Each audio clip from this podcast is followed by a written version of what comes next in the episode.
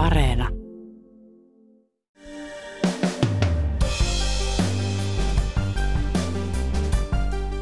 Ruotsi empii NATO-kantaansa.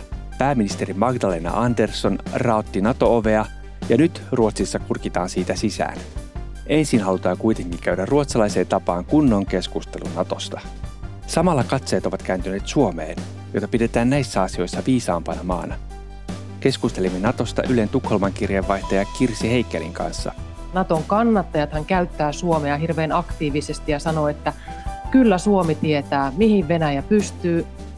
Tänään on torstai 7. huhtikuuta. Kuuntelet Ylen uutispodcastia. Minä olen Heikki Valkama.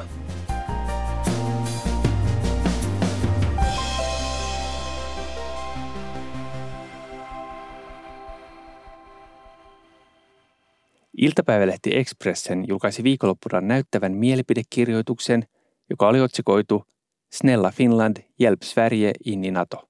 Suomi kiltti, auta Ruotsi NATOon. Yleen Tukholman kirjeenvaihtaja Kirsi Heikel, missä Ruotsin NATO-keskustelu nyt menee? No, Ruotsin NATO-keskustelu on ihan selvästi jäljessä Suomea. Että se pyörii oikeastaan vielä tämmöisten peruskysymysten ympärillä, että ensimmäinen on se, että pitäisikö Ruotsin liittyä NATOon – miksi pitäisi, miksi ei pitäisi liittyä NATOon. Sitten toinen kysymys on se, että pitäisikö Ruotsi liittyä NATOon, jos Suomi liittyy. Ja kolmas on sitten se, että mitä sosiaalidemokraatit tekee, koska NATO-jäsenyyden hakeminen on Ruotsissa sosiaalidemokraateista kiinni, toki kansantuen lisäksi. Ja kansantuesta on hyvä muistaa, että alle puolet kannattaa Ruotsissa NATO-jäsenyyttä. Tuoreimman Novus-tutkimuksen mukaan, niin kuin pian tässä näytöllä nähdään, noin puolet ruotsalaisista kannattaa NATOon liittymistä. Mitä se merkitsee syksyn vaaleille?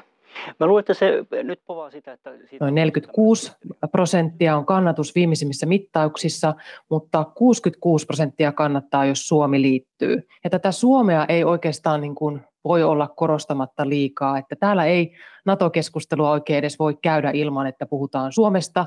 Jokaisessa haastattelussa, artikkelissa tai kolumnissa, niin kuin tuossa Expressenin jutussakin, niin tullaan aina jossain siihen kohtaan, että mitä Suomi tekee ja tuleeko Ruotsin sitten seurata Suomea. Ja Naton kannattajathan käyttää Suomea hirveän aktiivisesti ja sanoo, että kyllä Suomi tietää, mihin Venäjä pystyy. Nyt me emme saa olla täällä Ruotsissa hyväuskoisia vauhtia selontekoon, katsokaa miten aktiivinen Suomi on.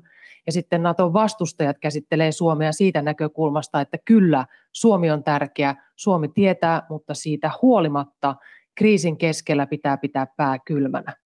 Tämä on jännää, koska meillä Suomessa on kokemus, että Ruotsi ei oikeastaan meistä kauheasti ole kiinnostunut tai meidän tekemisistä. Meillä on aika iso, iso niin kuin ulkopoliittinen trauma jopa siitä, että EU-jäsenyydessä Suomi sai yllättäen kuulla, että Ruotsi hakee EU-hun ja meille tuli kiire tehdä asioita sen kanssa. Ää, niin, yleensä Ruotsi ei ole kiinnostunut Suomesta. Miksi tämä NATO-kysymys on poikkeus? Sä oot ihan oikeassa siinä ja monissa asioissa se on just näin. Ja Suomihan sanoo aina, että Ruotsi on Suomelle läheisin kumppani kaikessa, mutta sitten Ruotsi sanoo, että Suomi on Ruotsille läheisin kumppani puolustusyhteistyössä. Ja tässä nyt piilee sitten se juttu, että, että Ruotsilla on vahva intressi seurata Suomea nyt ylipäätänsä tämän ensinnäkin puolustusyhteistyön kannalta. Ruotsi ajoi alas puolustusvoimansa ja on Krimin miehityksen jälkeen niitä vimmatusti yrittänyt, yrittänyt palauttaa, mutta työ on täysin kesken, koska se vie valtavasti aikaa. Ruotsi tarvitsee Suomea.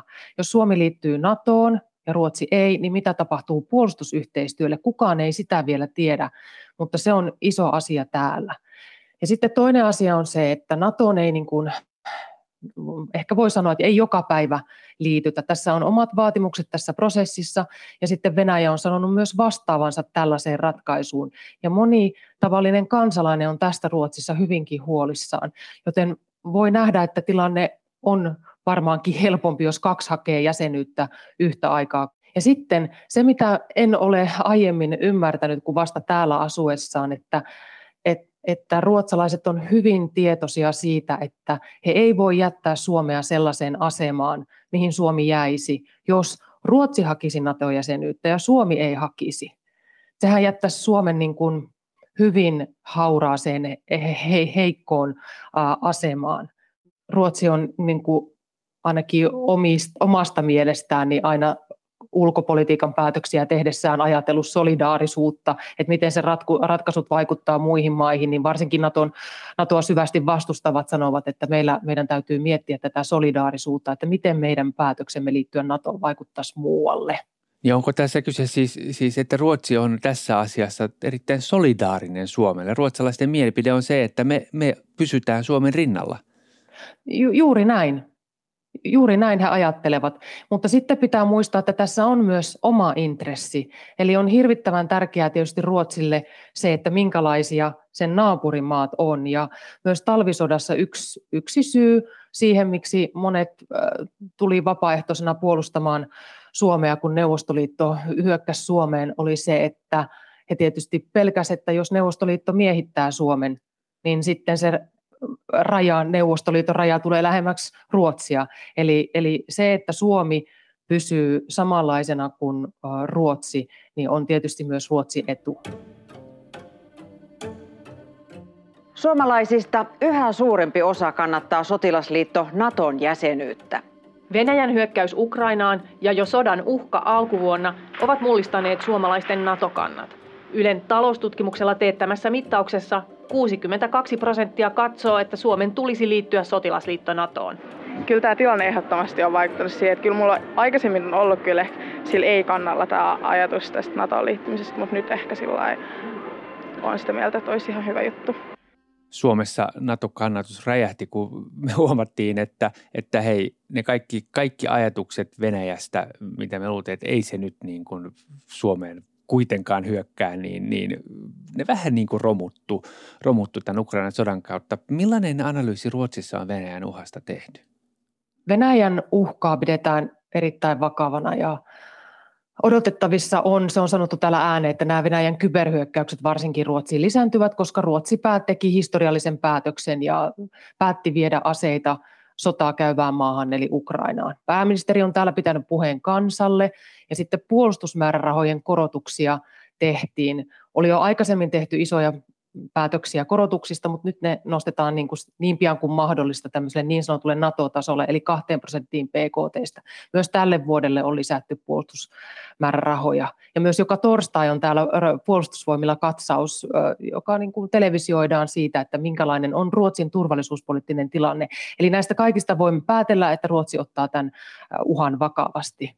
Mutta silti joka välissä täällä kyllä muistutetaan, että suoraa sotilaallista uhkaa ei kohdistu Ruotsiin. Ja mun tulkinta on se, että täällä ei osata kuvitella tai jotenkin niin kuin sisäistää sitä toisin kuin Suomessa, että nämä Venäjän tapahtumat voisi tapahtua täällä myös. Ja Naton kannattajat usein tarttuu tähän ja yrittää niin kuin ravistella sitä, että miten kauan kestää meidän päättäjillä, eli sosiaalidemokraateilla jälleen, että he ymmärtävät, että, että, että Ruotsin turvallisuuspoliittinen asema on myös niin kuin pysyvästi muuttunut. Ja tämä on minusta niin kuin mielenkiintoista, että enemmän Suomessa on, on sitä konkreettisia totta kai meidän historiallisista syistä siitä, että se mitä Ukrainassa tapahtuu, voi tapahtua meillä. Niin, Ruotsilla on jonkinnäköinen sotilaallisesti puolueettoman maan. Tietenkin Ruotsi on EU-jäsen ja, ja ei ole siinä mielessä niin kuin liittoutumaton maa enää, mutta, mutta on puolueettoman maan historia ja ilmeisesti myös identiteetti. Paljonko tällä on merkitystä ja mitä se tarkoittaa? Mun mielestä tällä on ihan valtavasti merkitystä ja tämän niin kuin pitäisi nyt tässä jotenkin muuttaa, jos aiotaan NATOon liittyä. Se on varmasti haastavaa, että ihan niin kuin taisi olla suomalainen virkamies, joka sanoi jossain keskustelussa hyvin, että suomalaisten DNAssa on se, että Venäjä on, on uhka ja talvisota ja nämä kaikki meidän kokemukset, mutta Ruotsissa on sitä DNAta sitä tämä puolueettomuus. Vaikka Ruotsi on tosiaan, se titteli on varmasti sotilaallisesti liittoutumaton tällä hetkellä. Mutta vähän niin kuin pandemiassakin, niin tässä on sitä ajatusta, että tämä ei niin kuin jotenkin kosketa, kosketa meitä, että kriisi on jossain tuolla ja se on hirveätä mutta, mutta me ollaan voitu välttää että, ja ollaan onnistettu omalla toiminnallamme välttämään ne, niin, niin varmaan pystytään jatkossakin. Hirveän vähän, ja on yllättynyt siitä, on täällä muistutettu siitä, että, että kylmän sodan aikana Ja sen kylmän sodan jälkeen tuli siis ilmi, että kylmän sodan aikana Ruotsilla oli tämmöinen salainen sopimus Yhdysvaltojen kanssa siitä, että jos Ruotsi joutuu sotilaallisen toiminnan kohteeksi, niin Yhdysvallat tulee auttamaan. Eli sosiaalidemokraatit, jotka Ruotsia vuosikymmenet hallitsi, niin oli ulkoisesti, puhu ihmisille, että me olemme liittoutumaton maa, mutta sitten oli tällainen sopimus sitten tehty, että hirveän vähän siitä on ihmisiä mun mielestä muistutettu kuitenkaan. Ruotsissa siis muistetaan Ulof Palmen perintö, jonkinlainen puolueettoman rauhanvälitteinen rauhan maan perintö, vaikka todellisuudessa maa oli realistisesti valmistautunut sotimaan yhdessä Yhdysvaltain kanssa. Ja jos ajattelet, että sen ajan, kun Suomi on joutunut käyttämään hirvittävän määrän rahaa ja, ja voimavaroja ja ihmisten äh, niin kuin maan jälleenrakentamisessa, ja sehän on hieno sana sille, että siellä on ollut sotaorpoja, siellä on ollut evakoita, psyykkisiä ongelmia, äh, tuhottuja äh, rakennuksia, kaupunkeja, Lappi poltettu niin kuin sodan seurauksena, niin Ruotsi on tämän koko ajan voinut kasvattaa omaa vaurauttaan. Ja nytkö sitten tarvittaisiin sellainen sosiaalidemokraattinen päättäjä, joka sanoo, että tämä politiikka, millä on oltu sodan ulkopuolella, oli ne keinot sitten mitä tahansa. Kyllä me tiedetään, että miten Ruotsi, minkälaisia myönnytyksiä Ruotsikin toisen maailmansodan aikana teki, mutta joka tapauksessa se pointti on se, että täällä ei ole kaupunkia pommitettu, niin Ruotsi on voinut koko sen ajan kasvattaa hyvinvointia ja, ja satsata vaikka sosiaaliturvaan. Palataan vielä siihen, että mikä Natossa ruotsalaisia huolestuttaa – Mitkä ovat ruotsalaisen NATO-keskustelun pääpiirteet? En tiedä, onko tässä kysymys sitten tästä ruotsalaista kulttuurista, että ne täytyy niin kuin syvällisesti puhua pois ne huolet. Tai, tai sitten todetaan, että ei kun nämä on niin isoja huolia, että tästä syystä Ruotsi päättää, että ei lähdetä NATOon. Mutta yksi on ydinaseet. Ruotsissa on ollut erittäin merkittävä rauhaliike 60-70-luvuilla. Ydinaseiden vastustus, vastustus on osa ruotsalaista lähihistoriaa, jossa ihmiset, meidänkin ikäiset on niin kuin lapsuudessaan kokenut tätä. Ulof Palme johti taistelua maailmassa, täällä sanotaan näiden jännitteiden purkamiseksi ja aseiden riisunnan eteen. Hän, hän on niin kuin merkittävä tekijä tässä. Sitten on Turkki, maa, jossa ihmisoikeudet ei toteudu, toisin ajattelijat joutuu vankilaan, on konflikteja omilla lähialueilla. Ruotsissa kysytään, että tämmöisenkö kanssa pitäisi mennä puolustusliittoon tai sotilasliittoon, mitä sanaa kukin haluaa käyttää. Turkki on käynyt sotatoimia Syyriassa ja Irakissa – Ruotsissa siis pelätään, että Naton kautta näihin jouduttaisiin jotenkin sekaantumaan. Suomessa on pelätty Turkin tai Unkarin hankaloittavan Suomen NATO-jäsenyyttä, ainakin vaativan jotain hyväksyntänsä vastapainoksi. Presidentti Niinistö kertoi alkuviikosta soitelleensa Turkin presidentti Erdoganin kanssa ja saaneensa vakuuttelut, että Turkki tukee Suomen tavoitteita. Pian tuli myös uutinen, että Turkki vaatii Suomelta sotatarvikkeiden vientirajoitusten poistamista.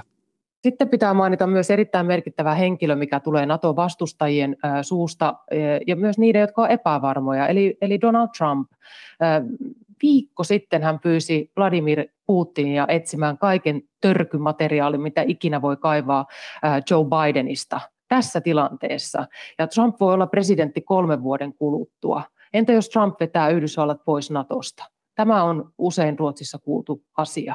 Että entäs sitten?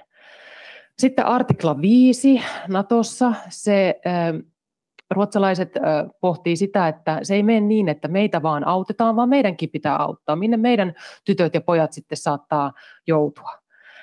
Ja sitten toisaalta myös, että se artikla 5 ei ole mikään automaatio, eli, eli siinäkin pitää tehdä yksimielisiä päätöksiä. Tämä on mielenkiintoista tämä Ruotsissa käytävä keskustelu, koska minusta tuntuu, että Suomessa tämä keskusteluvaihe on ohitettu saman tien kuin Venäjä hyökkäsi Ukrainaan nyt.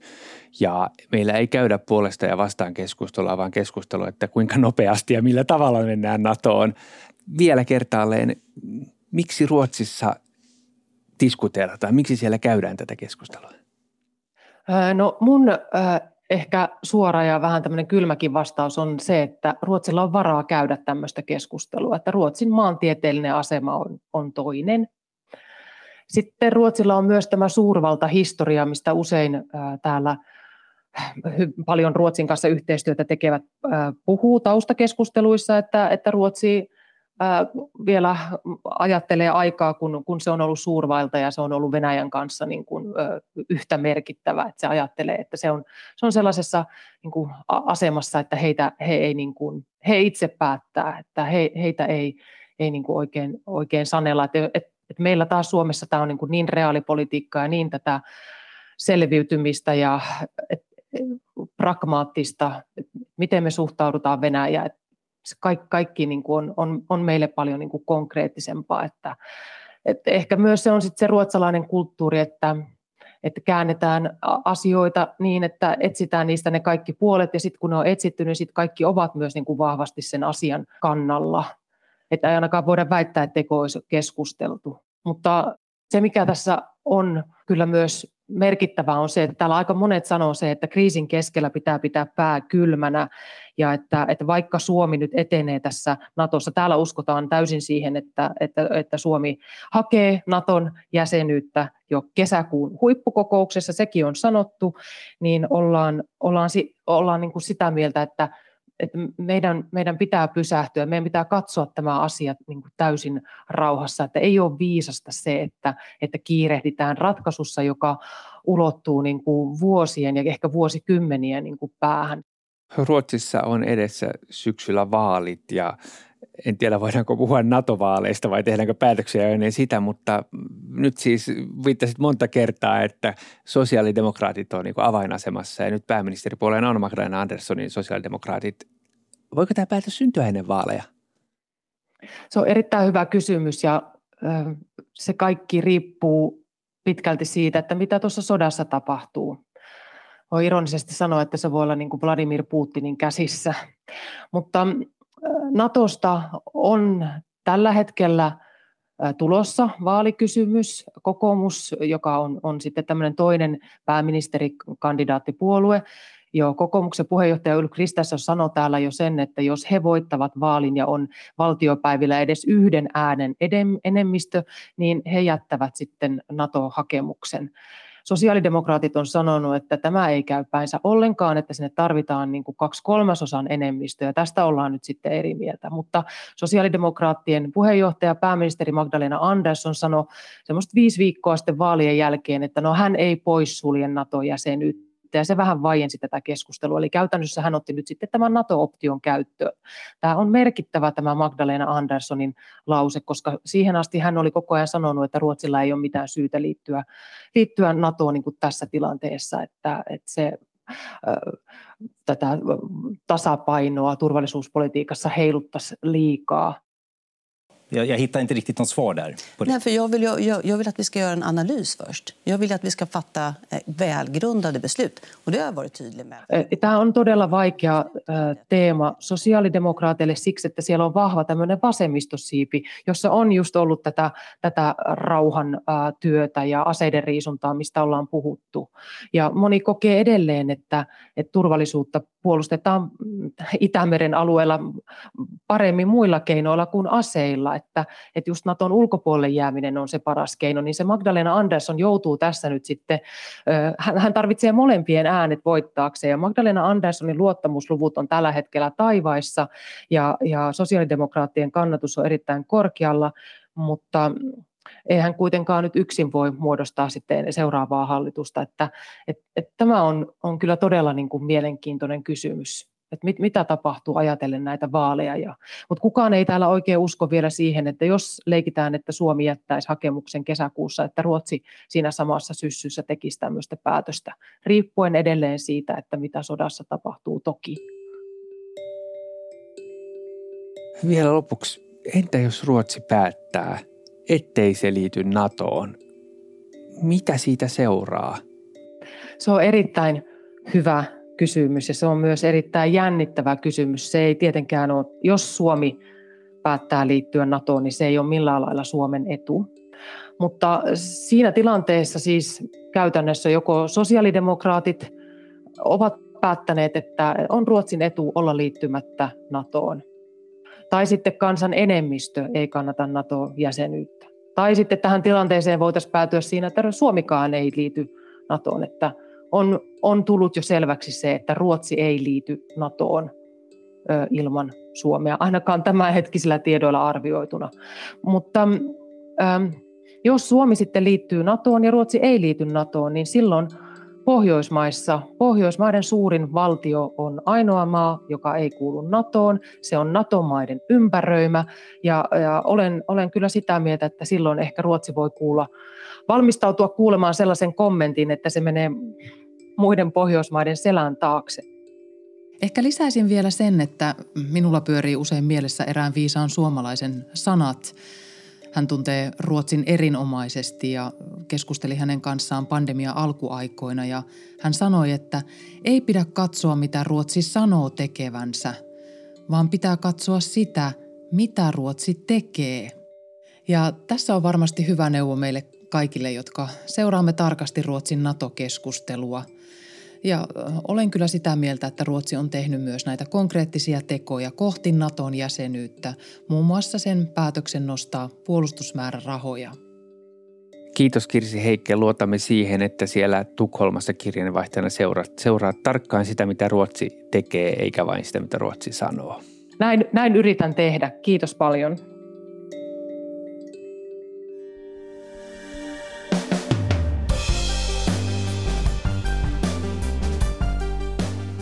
Kiitos, kun kuuntelit Ylen uutispodcastia. Ylen uutispodcast ilmestyy joka arkipäivä kello 16 Yle Areenassa. Sieltä löytyvät myös edelliset jaksot. Voit lisätä meidät suosikiksi painamalla sydäntä. Palautetta voit laittaa sähköpostilla uutispodcast at yle.fi ja löydät minut somesta at Heikki Valkava. Tämän jakson äänistä ja leikkauksesta vastasi Sami Lindfors. Uutispodcastissa me syvennymme siihen, mikä on tärkeää juuri nyt. Kuulemiin.